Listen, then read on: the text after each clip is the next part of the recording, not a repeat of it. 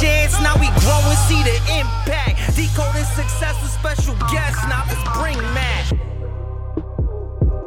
show, ladies and gentlemen. This is episode number 176 of the Decoding Success podcast, and you're rocking with your host, Matt Labrie. If you're new to the show, we want to welcome you. If you're a returning member, welcome back. You have chose yet another amazing episode to dive into with yet another amazing human being that we are amplifying the message of. Seriously, I truly do mean that, whether it's this amazing conversation or whether it's what this individual has been able to do with his co founder and team in regards to their business. Everything in between, nonetheless, is super impactful. And to be able to deliver that impact to you, to be able to deliver that value to you, is super, super meaningful. So, with that being said, we are joined by our friend David Heath, co founder and CEO of Bombas. Now, if you know me, you know I'm a huge Bombas guy. In fact, nothing else touches my feet, and soon to be other products that we will be mentioning in just a little bit. Now, prior to the 2013 launch, David dedicated two years to rigorous product testing and refinement to create the best performing and most comfortable sock while staying true to their mission of helping those in need. David has been featured on ABC Shark Tank, NBC Today Show, The New York Times, and more. He was named EY Entrepreneur of the Year in 2017, and today he is here on Decoding Success to make a lasting impact with all of you that are tuned into this right now. With that being said, you also have the opportunity to make an impact by sharing this episode with the people that are in your circle, whether it's your mastermind group, your employees, your staff members, your coworkers, your family, your friends, your group chat, and everyone in between. If you find something in this episode to be of value, make sure you are sharing it in those channels and beyond. If you share it on social, make sure you tag us. And also, I have to urge you to make sure you're leaving a rating and review. If you have yet to do so, that means the absolute world to us. It helps us get amazing individuals like Dave on the show, and it also helps other people find the show. So, those two things would mean the absolute world to us. And now, without further ado, we bring to you our friend, David Heath.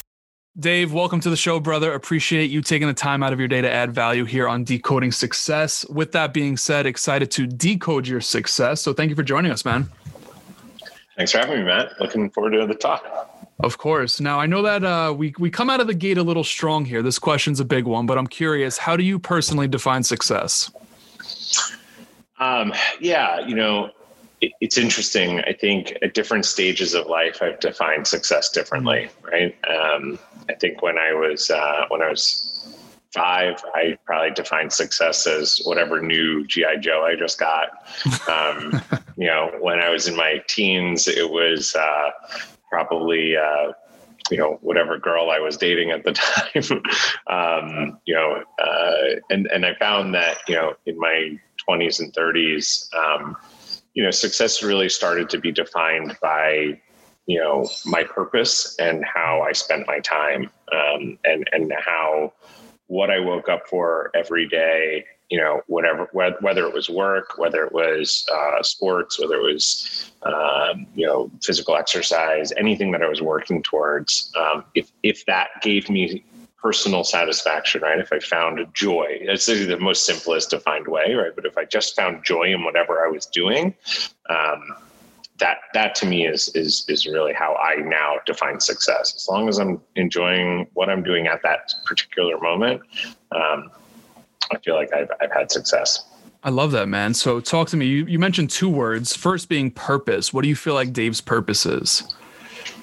Uh, that too also evolves. Um, right. You know, I think where I sit now in a position of um, you know my own defined success, but I think also uh, in how the world defines success. Right, I've, mm. I've built a uh, a successful company, not only uh, defined by revenues and profits, um, you know, but also defined by our culture, uh, and probably most importantly, defined by our mission to give back to the homeless community.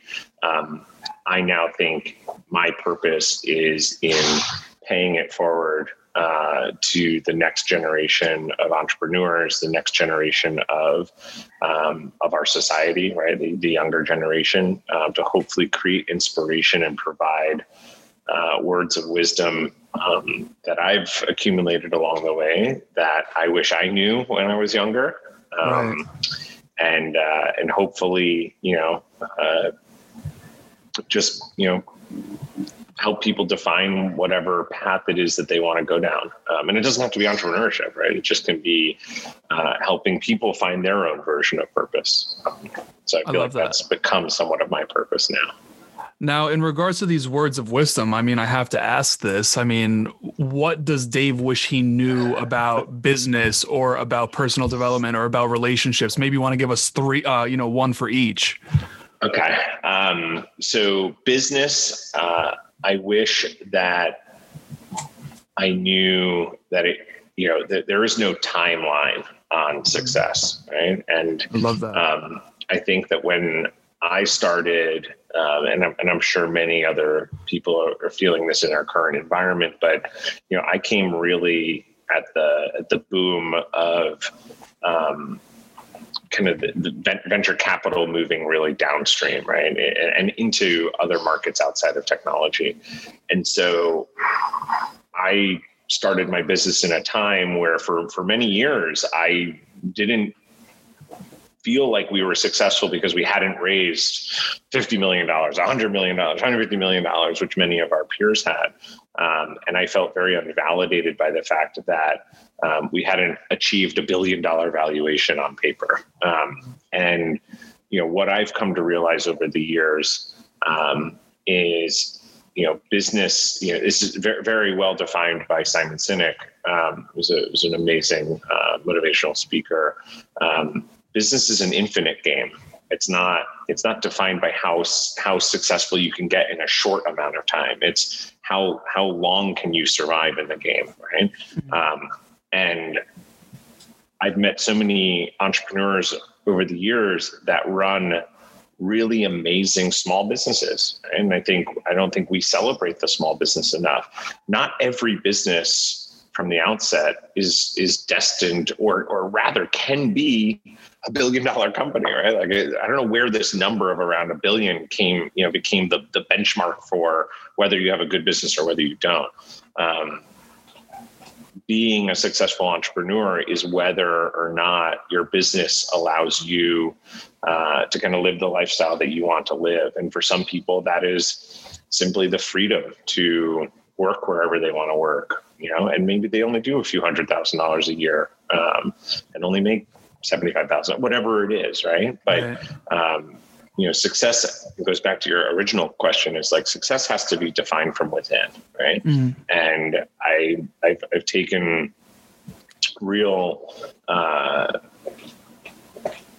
I, I've taken trouble with kind of the way that media over the last 15, 20 years has defined whether or not business is whether or not a business is successful based on valuation or how much money they've raised.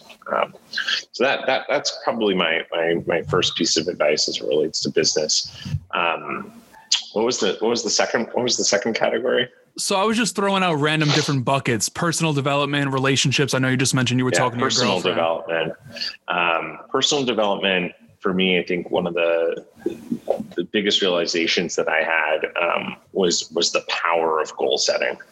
Um, you know, and and you know, goal setting I think is often misinterpreted um, by generalities or, or or what I say like dreams, right? Or uh, I want to lose weight. Okay, that's not a goal, right? Or I want to read more. That's not a goal, right? Goals are defined by quantifiably measured actions in a set amount of time. And so the reason that most people never lose weight or never read more or never do the things that they set out with their, you know, New Year's resolutions is because they don't define what it is they want to accomplish specifically quantifiably by a certain amount of time and there's some statistic that says that if you know if you write your goal down and it has it's quantifiable you know with a date in mind, you're 80% more likely to achieve it. So if you said, I want to lose 10 pounds in two months, right, that, that's, that's a goal. Um, I want to read two books uh, in six months, that's a goal. Um, and I didn't really realize the power uh, of goal setting um, when you kind of list out everything that you want to accomplish uh, personally um, and there's a great way for for your kind of dreams list to falter into goals, right? Dreams list you know, and this is a thing that I think we as adults stop doing at a certain age, right? We stop dreaming, we stop saying, I want to climb Mount Everest. I want to go to the moon. I want to you know, become a firefighter, right? Anything is actually possible, constrained constrained by the physicalities of of um, you know of the world that we live in. Right? You can't say, "Well, I want to be taller," or "I want to fly," or "I want to time travel." Right? We we do have restrictions, but most things. Uh, you know, I want to learn how to play guitar. I want to run a marathon. I want to. You most people don't even get there, right? They, oh, I'll never be able to run a marathon, or you know, I'm just not a good reader, or you know, I can't hike that mountain. Well, it, I, I, you know, I learned actually that, that those are self limitations. Those are things we tell ourselves. Um, you know, I had a horrible knee injury in college, and you know I never thought uh, that I'd really be able to participate in sports, let alone you know I, I run, a, run a marathon. And um, one of our partners back on my feet, who uh, we started working with early in the days of Bombas, trains homeless people how to run and, and move and transition out of homelessness through the discipline of running by setting goals and giving themselves stuff to work towards. And I was sitting in a room with 45 uh, of their members who nine months prior had never, you know, they couldn't walk a city block, let alone run a marathon. Uh, many of them in their, you know, 40s and 50s, smokers, former drug addicts, you know, um, and living in the shelter system. And here they were two days away from running the New York City Marathon. And at that moment, I was like, right. why do I tell myself I can't do these things? Um, you know, and, and I signed up right there on the spot. I said, next year I'm going to run a marathon. Uh, mm. And I did. Um, and it was hard. Uh, it required a lot of training. Right, right. Um, but you know, I, I realized anything you, the, the, the, statement of anything you put your mind to is possible. I really do believe that. I think yeah. we self limit ourselves. Um, and then relationships. Uh, you know, I'm, I'm lucky that I, I met my girlfriend during COVID and uh, definitely immediately the person I knew I'm going to spend the rest of my life with. Love um, and, uh, and so my advice is, is not is, is not um, I don't have years of advice to give in this category, but what I what I will say is the the statement around you know when you find the one you will know. Um, I always thought that was a load of shit, right? I just thought like that's something people tell you to make you you feel better, um, and that inevitably you had to compromise or you had to oh this person doesn't do that for me or you know we we don't disagree or disagree here or you know it's not a quite physicality fit or whatever it is. I always thought you had to compromise. And uh, I can say, you know, um, that it does exist, right? You just like when when you know, you know, and it, and it doesn't feel forced. It feels supernatural. I love that. Uh, so that's powerful, man. I appreciate all those shares. Obviously, a bunch of questions spurred. So, in regards to the words of wisdom, specifically in that business bucket, you were talking about almost comparing yourself to those your peers that were receiving the 1 billion valuation and almost like deeming that or deeming yourself like not successful in a sense. And you mentioned joy earlier and we all know that joy i'm um, sorry that comparison is the thief of joy. Now i don't want to assume here um, but it almost sounded like some comparison in a sense. So i'm curious like how did you personally shift out of that mindset? Yeah, it's a really great question. Um, one I've never been asked before you know, it was it, it, it was kind of this dichotomy of, you know, I was seeing it was part of the ego, right? And this is something I think that as I've, you know, become a older and also become a, you know, more successful leader or whatever, um, you find it easier to kind of disassociate yourself with the ego and the things that um, don't really matter. Um, but early on, I think what was interesting is that I, I think what made Bombas successful is that we as founders agreed that we weren't going to try to aspire to some billion dollar valuation or something that was, you know, this this define. We weren't going to let other people define success for us, but that doesn't mean that along the way when you're kind of achieving these internal milestones that it doesn't you know, nag at you or, or feel frustrating when other people get attention or accolades for things that you feel like you've been doing or do better um, and you know in hindsight like you know, it's it's very much the tortoise and the hare, right? I mean, we're sitting here, um, you know, growing like crazy, uh, super profitable, uh, amazing company culture, um, attracting some of the world's best talent to join the company, and and we're we are well on our way um, to being a, a, multi-billion dollar company, um, and and it's it's interesting because like that doesn't even like like because we never cared about it and we never focused on it it, it started it, it kind of came along. But but at the same way like we also don't make it a thing right? We don't talk about it internally at the company be like oh look at all this you know we're now valued at this or we're going to be valued at that.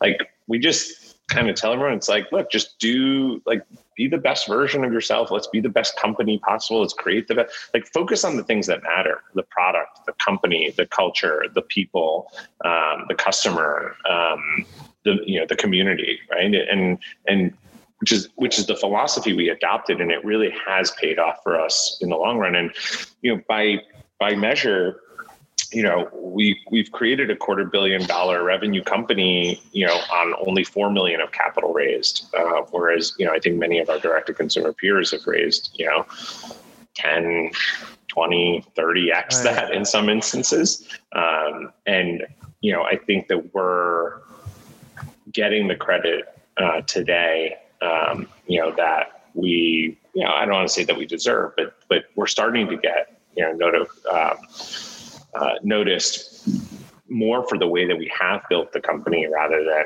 you know just trying to do the same thing that I think everybody else was doing.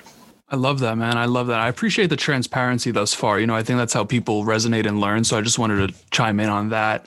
In regards to disassociating with the ego, I was actually just talking to Daymond about this the other day. We did an IG live together, and um, he referred to me as a know it all uh, while working with him, which I was. I was in my early 20s. Um, Aren't we all at some yeah, point? Yeah, I definitely I was that person in my 20s too. Yeah. I mean, I was a know it all. Listen, I'll, I'll be the first to admit it. I'm just curious like, were there any steps that you took to kind of take the ego out of the driver's seat? Because we all know ego is a good thing. You don't want to not yeah. have an ego. Otherwise, you'll end up like Eckhart Tolle and, you know, live on a bench for a year. You know, like we don't want to end up like that. But at the same time, like we don't want it to be in the driver's seat. So were there any steps that you took in particular that really helped?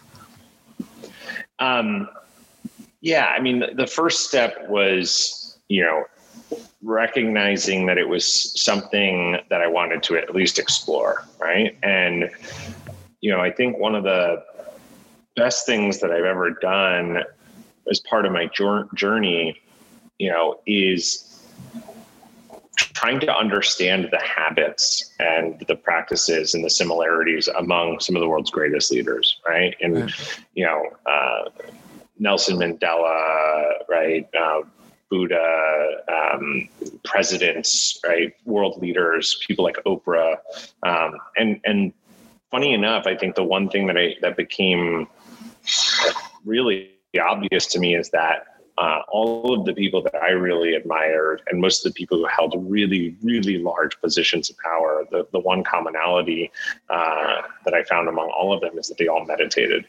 Um, and, you know, I don't want to be preachy and say that, you know, oh, meditation is the path to enlightenment and separate. But honestly, like, you know, it, there, there's a reason that, like, that's the general narrative around it because, like, you know, I didn't I didn't do it to set out for a specific goal other than to say like, wow, if all of these people are doing that, right, and it's common amongst you know some of the highest stressed but high you know most visible um, people in the world, um, then maybe there's something to it, right? And you know, I started uh, you know meditating, um, and uh, and for me, I think it was you know it, it's one of these things that like you don't feel the effects of immediately, right? You have to. It's like yoga, or you show up to yoga and you're like, I don't know how to do any of these like poses or whatever, and then after time you get better, and every time you show up, it's different.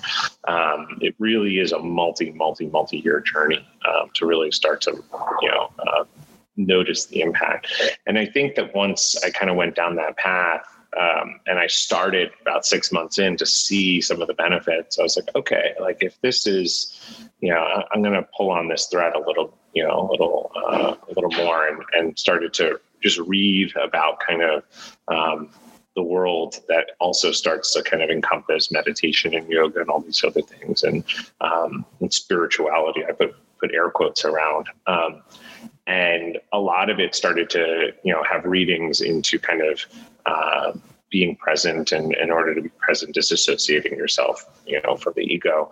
Um, and i read a bunch of eckhart tolle's stuff and um, just you know many books along the along the way. And yeah like you said i'm not gonna I'm not gonna go live in a monastery you know.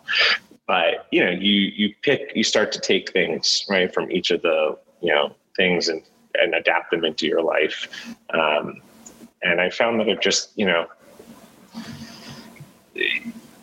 anytime we express a tremendous amount of emotion whether it's anger or frustration or anxiety or right listed all these kind of like bucketed negative emotions um, the only person you're really hurting at that point is yourself, right? Like, because you're right. putting yourself in that state. And so I, I learned to kind of just like let go, right? And, and not make it all about me and, you know, realize that, you know, people have different lived experiences. And if somebody wants to show up or honk their horn or whatever, right? Or flick me off or come into a room and be hostile towards me, it's not about me. That's more about them. Um, and once I realized that, that was kind of, a big turning point for me. Uh, I love that, is, man. Is once I just started kind of only really concerning myself with, with how I showed up and what my own, you know, well-being was internally. Um, I stopped trying so hard to, you know, make everybody's issues about me. Uh, mm. and just saying like, okay, that's that's their thing, and I'm not going to contribute to it. I'm not going to judge it. I'm not going to, you know, let it you know, impact me. Um, but again, I think there's, you know, we could talk for hours upon this topic. So, oh, for sure, for sure. I actually want to go back to your definition of success. I'm curious, like, was there anything monumental? And obviously, I know life happens. Like, I totally resonate with the whole, you know, it, it, your definition of success has evolved over time. Was there any particular event and or person, people that have influenced your new definition of success? Yeah, I really owe it. Honestly, I owe it all to the work that we do in the homeless community and and the the people that I've interacted with in the homeless community. Um, you know, you want to talk about transparency and vulnerability. Like, look, I grew up uh, in in my teens and and twenties in the age of MTV Cribs, right? And right. everything was all about like how much money you could you know accumulate. And I really give my hat uh, off to you know the millennials and Gen Zers of the world who figured this that shit out at a much younger age that that shit doesn't really matter. Um, and you know it's it's about experiences and and you know human connection. You know that that matters much more. And um, look, I set out with the initial intent of this business to like make a bunch of money. I think like a lot of entrepreneurs in in my age demographic and older, that was why you started a business was to make a ton of money. Um, and I was lucky that whether the idea found me, I found the idea, however you want to talk about it, but starting my work um, and starting to work very closely with the homeless community and realizing and being regularly exposed to a population that literally doesn't have a home, doesn't have a place to sleep, um, was incredibly humbling for me, um, where just to see how someone could react to me handing them a pair of socks as like I just gave them a hundred dollar bill um, and be like, you know, my feet are wet or I don't have socks on right now or you know I've got blisters or I'm wearing a plastic bag around my foot or whatever. These are and this is in New York City right? This is like yeah. you know, this isn't a third world country. This is arguably the wealthiest one of the wealthiest cities in the world.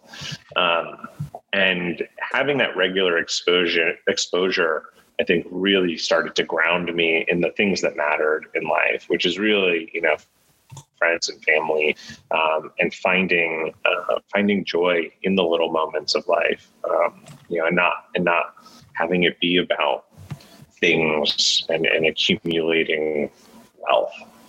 I love that, man. Now let's talk about Bombas. I have to say this. Listen, I don't need any brownie points here. I almost have a love hate for you, Dave, because I, I, can't wear any other socks other than Bombas. Like once I got put onto them, dude. Like, often. Like once I got, and I I've had women in my life who have now worn Bombas, and they're like, I can't wear another pair of socks either. Like it's literally like that. Um, first question I have, I want to get into the social impact aspect of it, but I'm a perfectionist and I, I almost said to myself, but like as prepping for this, like, how did Dave and the team just like say, okay, this is perfectly engineered at this point? Because dude, like my feet have never felt love like this before. You know, like yeah, how I did mean, you know? Well, I think what was interesting is, you know, and, and for the people who don't know, um, you know, I didn't, me and my co-founders, we didn't come out of the world of apparel and manufacturing. Right. Like we didn't know sh- first thing there was to about making a product, uh, let alone uh, you know an apparel product, let alone a pair of socks. And I think that was actually the thing that gave us a massive competitive advantage in the first place. Is that we really approached it from the lens of being a customer, and we said, okay, you know, we're customers, like we wear this product, like you know, what are the things that matter most to us? All right, let's get rid of that annoying toe seam.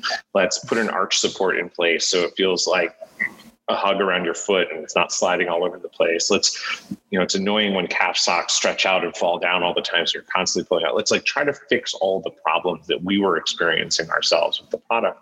Um, and it was this two year journey um, of, of trying every single product we came across in the marketplace and you know, sending samples to the factory and saying, hey, can we do this? Can we do that? And then being like, why would you want to do this? That's nobody else does that. Nobody cares about this. And us saying like, I actually, you know, I think differently and getting samples and giving them to friends and family and saying, what do you think? And, and really kind of just doing that, you know, uh, test and iterative process. You know, one, I think one of the things that I love to underscore about part of this story, you know, is is there's no such thing as an overnight success, right? Mm-hmm. You know, we didn't one day be like, oh, we got an idea to create a sock company, and then two days later, you know, launch a website. Like we spent two years like on R and D, like talking about you know the the product, honing it, talking about the brand. What was the story going to be? How are we going to bring it to market? It was going to be direct to consumer. Was going to be through it. Like we put a lot of energy and work into before we had even sold our first pair.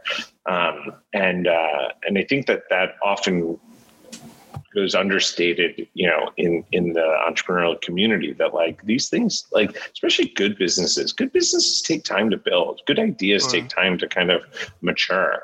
Um, and I think the reason that not everyone becomes becomes an entrepreneur is because you kind of have to really grind it out for a while typically you know in the early stages before you see any light of tunnel at the you know at, at the end of it. Um, and then when you start and you're like really? You know, like that's like you know when you really start climbing up the hill.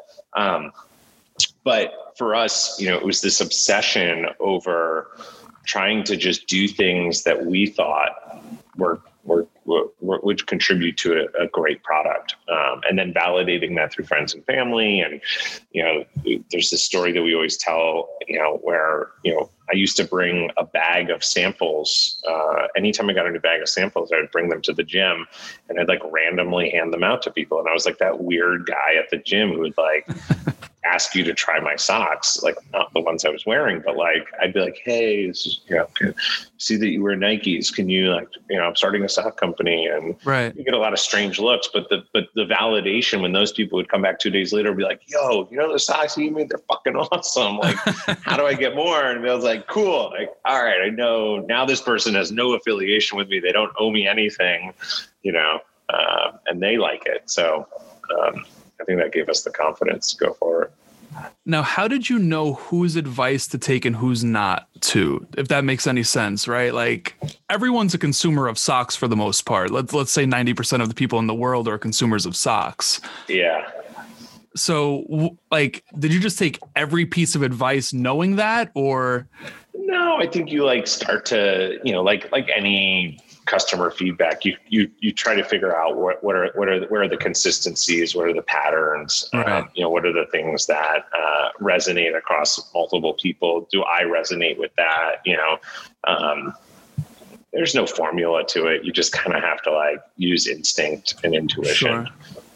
Yeah, no, I love that. Now, I don't know the answer to this question, and it's probably out there on the internet somewhere. I'm sorry if it's cliche, but why did you guys choose socks? Yeah, so we chose socks because, you know, I came across a quote on Facebook that said socks were the most requested clothing item at homeless shelters. And at the time, I was working at a media startup with one of my co-founders, Randy. And you know, for years, we'd always talked about starting a business together, and we you know share ideas back and forth. And I remember you know seeing this quote, and we had actually never talked about starting an apparel company. Actually, it was like the, the thing that was like it was always tech or some service or some you know in a you know, really innovative um, you know idea uh, that hadn't been done before. You know who, who thinks that they can like create a new sock, right? Like right, it's not, right. It's not an obvious uh, uh, channel, um, and also like on the surface doesn't feel like a huge opportunity, and you're just like I don't know. Um, but I saw this quote, and I was like, this is really sad that there's an item of clothing that I never spend more than a second a day thinking about is perceived as a luxury item for, you know, 600 plus thousand people living here in the US. Um, and I told Randy, I was like, hey, did you know that socks are the most requested clothing? And he was like, no, that, that's really sad. And around that same time, I found you know, obviously I was interested in entrepreneurship and I was I was following what Tom's Shoes was doing and they were in their fifth year and growing quite rapidly and they were very buzzy and uh, Warby Parker had just launched so they weren't what they were but they were now an eyewear company donating eyewear and Tom's was donating shoes and I was like I don't know maybe we can create a company where we donate socks to help solve this sock problem uh, again, never really thinking it would be much. Um, but you know, the more we explored it, the more interested we got, and oh, maybe there's an opportunity. Gave them to friends and family, and that was kind of the rest of that story. So, essentially, it was the social impact that drove that. Totally. Wow. Hundred percent. Hundred percent. Now, where does social impact? I mean, like, where does that come from in regards to you personally? Like, you saw that and you were inspired by that. Like, did anything prior to you seeing that like happen in your life that made you want to pursue something along those lines? I mean, look, my my parents always, um, you know, my dad was an entrepreneur. I watched him, you know, build a multi-million dollar business with five thousand dollars of his own money, you know, wow. in the basement of our house, you know, uh, to something that ended up being global. Um, and uh, and so always feeling inspired by that and and rem- being reminded that they always um, you know sat on boards of local uh, charities and, and, was involved in the PTA and um, you know always found ways to give back. And I don't know whether it was you know subliminal or intentional you know whatever. I think it was somewhat ingrained in me that the, the importance of giving back. But I think at that specific moment I really do owe uh, a lot of uh, of kind of the the spark to to Blake from Tom's, and and mm-hmm. you know he kind of started at that time in 2011 when we first saw this idea. You know, this one for one movement was really taking storm. I mean, I don't know if you remember, but like everything started after that time. Everything was it was like one for one soccer balls, one for one water, one for one right. whatever, right? Um, books, uh, and you know, we were one of the ones that I think ended up catching fire because um, I think we were serving a real need. I love that, man. What's next for Bombas at this point? Like, you guys have already accomplished so much. Yeah. So, you know, what's what's what's continued to be amazing for me and so energizing um, to continue forward is, you know, I look at our kind of year over year growth rates and and you know it's it's continuing to you know grow like crazy. Um, and we still you know most of that growth is still coming from our core category in socks and uh, through our core channel through bombas.com um, but we realize that if we you know want to achieve the aspirations we have to be you know one of the next great american brand stories you know like a lululemon or a nike or an under armour or a gap or a patagonia um, you know that we have to start planting some seeds today to you know for expansion. And uh, i think what's what's exciting is that the categories that our customers are asking from us, which is underwear and t-shirts, um, are also the categories that are the number two and most and number three most requested clothing item at homeless shelters. So socks are number one, underwear is number two, and t-shirts are number three. Um, and and quite for obvious reasons, right? These are all the three items we all wear closest to our body every single day. Mm. Um, and so I think what we've delivered to our customers in terms of comfort, in performance in the sock category, uh, I think like a modern day version of Hanes, right? Like we want to be that kind of premium basics, you know, top drawer company uh, for the things that you wear closest to your body. But similarly, um, you know, we we also something we realized about a year and a half ago as it relates to our mission. We were kind of like, all right, we've donated tens of millions of pairs. I think at the time it was like 40 million pairs of socks donated. When what was interesting was when we started the company, we, we had like, what would it look like if we donated a million pairs? Like that number seemed so crazy. And right. I actually made a bet or promise with my co-founders. I said, look, if we ever donate a million pairs of socks, I'll get a tattoo of our logo to celebrate. And I didn't have any tattoos at the time. Um, I now many, but you know, it, it, was my first tattoo. And, and two years into launching Bombas, we had donated our millionth pair of socks. And here we are seven years later, and we're about to donate our 50 millionth pair. And like the number just got so large. It, how do you like even relate to a number like 50 million? It's like your brain can't even comprehend. You're just like, that's a lot. Um, right. So we said, what were we going to do next? How are we, besides continue to donate product, what, what was our aspirational mission? And in talking with our giving partners and, in, and going out on the streets of New York City and handing out socks, what we started to realize is that we weren't only building a consumer brand with our paying customers, we were building a brand within the homeless community, right? And this is a community where brands are not built for these people, right? They're typically given our leftovers, our secondhand items, they're considered second class citizens. Um, and to see you know, to watch handing a pair of socks to somebody and them go, "Oh, Bombas, I love what you guys do. You guys donate a pair of socks, you know, for every pair that you sell, you know, and I, I can't tell you how important that means to us, you know, to show that you care and you're thinking about us and and and we design products specifically for the homeless community, right? We're not just donating a cheap pair of white socks or underwear. Right. We're, we're actually thinking about adding antimicrobial treatments, reinforcing the seams, using darker colors, um, you know, all in service of getting feedback from the homeless community on the things and features that are most important to them. And we realized that at the same time that we're building a consumer brand, we're also building a brand with this community. And so our mission going forward is how do we continue to act like a brand for the homeless community? How do we uh, advocate and market and create content and and you know do brand moments you know to spotlight and and uh, create advocacy and and show dignity and inform our customer our paying customers about you know what it's like to be homeless and and hopefully spread compassion and awareness um, so uh, there, there's a lot to accomplish, I think, in the next, you know, it, we're 100% in the U.S. I, am really right. excited to see what Bombas looks like, you know, in the world. Uh, That's so powerful. So. That's awesome, man. I love it. I love to hear that. Um, what's a question you wish more people would ask you, and how would you answer it? Um,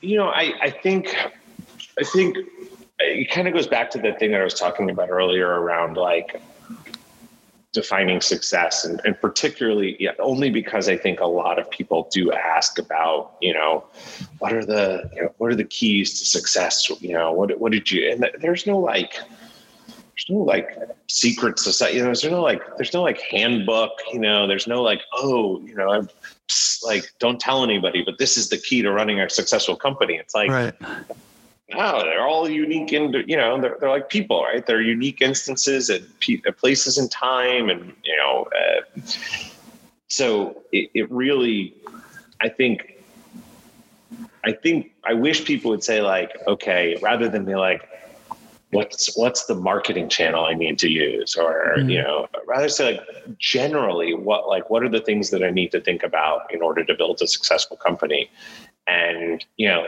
my answer would be find find the thing that feels authentic to you as the founder right? Because if you believe in it to your core then it'll be easier for for everybody else your customers your employees your partners um, to all believe in it as well because like it'll feel real right? If, if the reason you're doing something um, whether you're obsessed about a product or there's a mission component or whatever it is like if it's just to make money you're going to fail Right? right? If that's your if that's your motivation to start a business, like you're gonna fail. If your motivation to start a business is to like, you know, not have a boss and you know, retire at a young age, like you're gonna fail. But like when you find the thing that like excites you so much that you get out of bed every day and for a very long period of time not make any money like you know and, and actually spend more. Like you know, right. your, your, balance sheet your personal balance sheet actually declines typically when you start a business. Um, you know and and the idea that like you know the freedom to like I I'm always working, not like at a computer, but my brain is always on thinking about what's next and how am I going to think about this or oh this person at our company, you know, their career development, you know, like uh, constantly, you know, it's right. it's all encompassing. But because I love it, it doesn't feel like work. Right? It doesn't feel like oh here comes Monday. Like I pumped. Like I love thinking about it. Um, and so you know, I think rather than trying to like you know th- there is no secret you know? Right. there's no like you know if i only have one tip you know it'd be this and that's gonna unlock your business. It's like there's no guarantee in any of this either right? Like you just gotta give it a shot and go for it. And you know as long as you're having fun doing it that's all that matters Exactly, man. I love that. I love that. Now, what is a piece of advice that Dave has been given that you didn't want to hear at the time it was given to you, but proved to be true over time? So, the piece of advice that I was given uh, that at the time, I think it really centers around, um, you know, preparing for the future um, mm-hmm. and and and recognizing the complexity that comes with scale. Um, I think I think like most people, like you identify with the thing in the moment, right? And you say, okay, we're a small team, and you know, uh, but but once we get bigger, you know, everything will be you know better.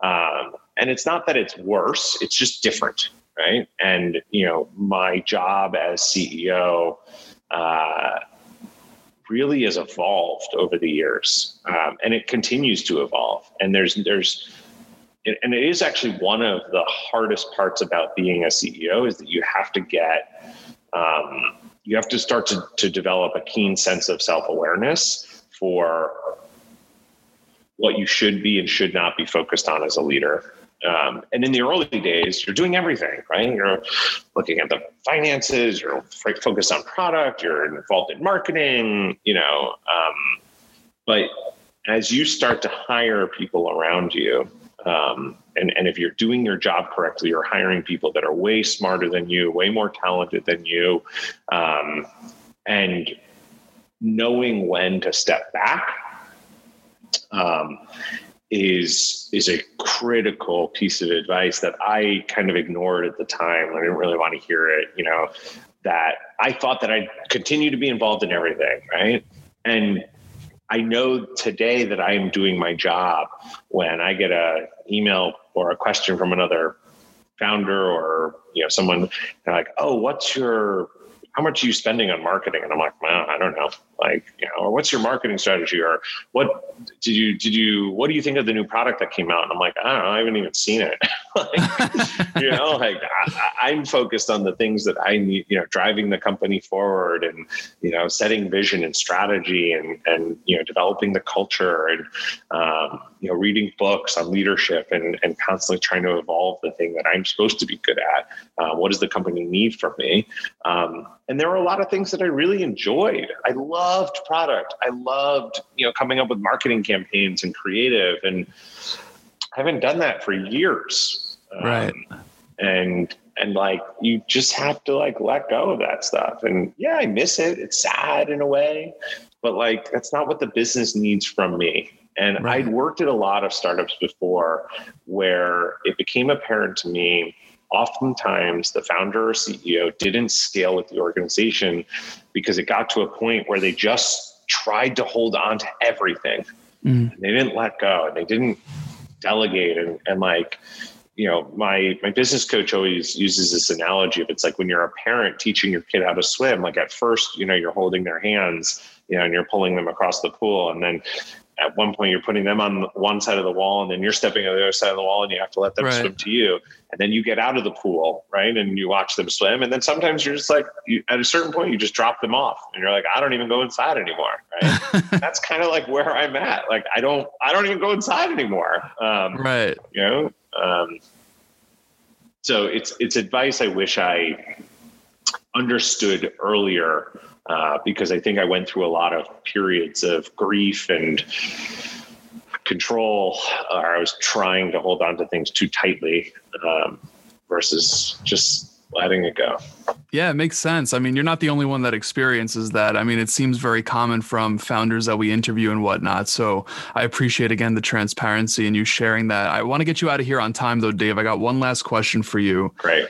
Um, one piece of advice. Now, if you were hopping on more podcasts, hopping on stages, if you were to write a book, whatever you're doing, doing more interviews, etc., and you could only give one piece of advice for the rest of your life, what would that be?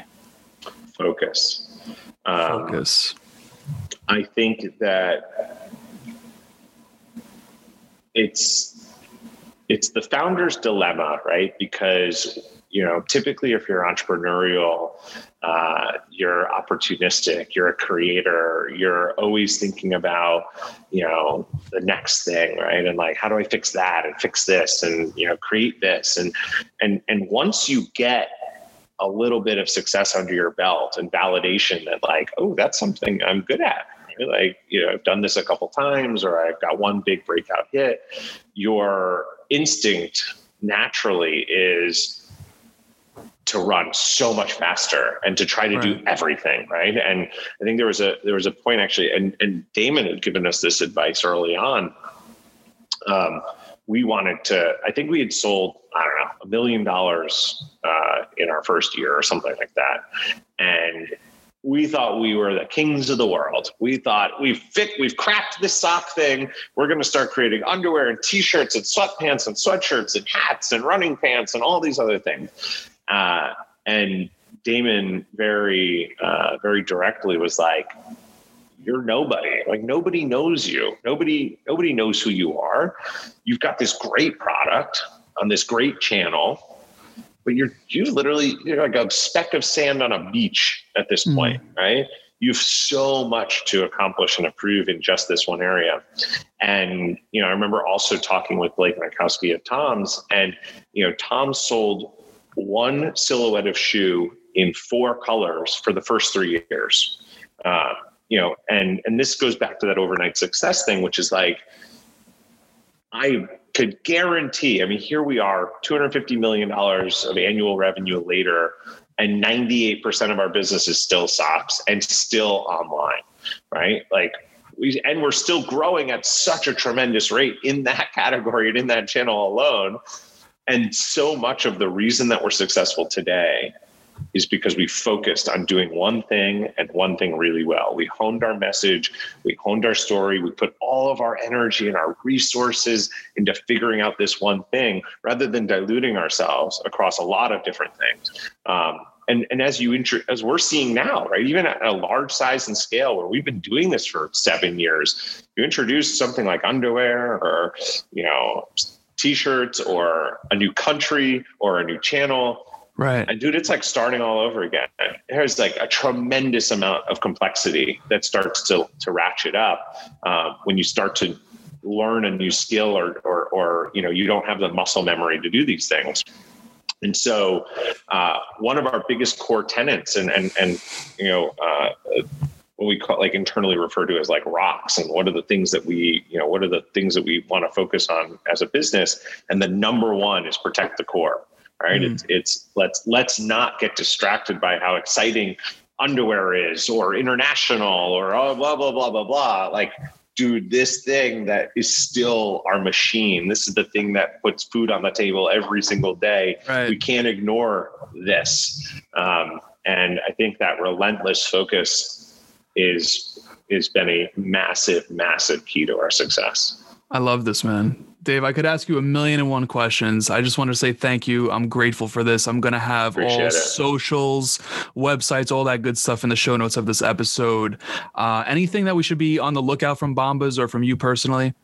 Yeah, I mean, keep an eye out. We just launched underwear. It's super exciting. Um, you know, as I mentioned, second most requested clothing item at homeless shelters. Uh, we have both men's and women's. Um, I think it's a really, really incredible product. Um, so, you know, if you love our socks, try our underwear, um, and uh, definitely share your honest feedback with us. You know, we're on a journey to create, um, you know, the best products out there, and we do that uh, by listening to our customers and, and evolving over the years. And so, uh, none of this would be possible without the people who support us. So, um, you know, just just eternally grateful for people who continue to uh, buy into the Bombas brand.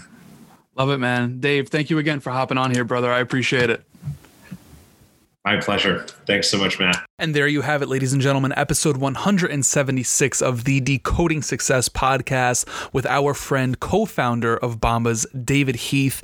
Now, with that being said, make sure you are checking out all of the links that are in the show notes of this episode that will direct you to the company and to all of the amazing initiatives that they have going on. I highly suggest you check them out because they are making an impact in this world, whether you see it firsthand or not. I promise you one day you will if you haven't yet, because it is going to continue to grow and grow and grow. An amazing company, to say the absolute least. You can check out the show on YouTube as well if you haven't done so yet. In the show notes of this episode, drop us a subscribe. We're about to start launching all of the videos that we've recorded from episode one up until now, which is absolutely incredible. So you can get the visuals, the behind the scenes of what actually takes place on top of the audio. And until next time, everyone, be blessed. Peace.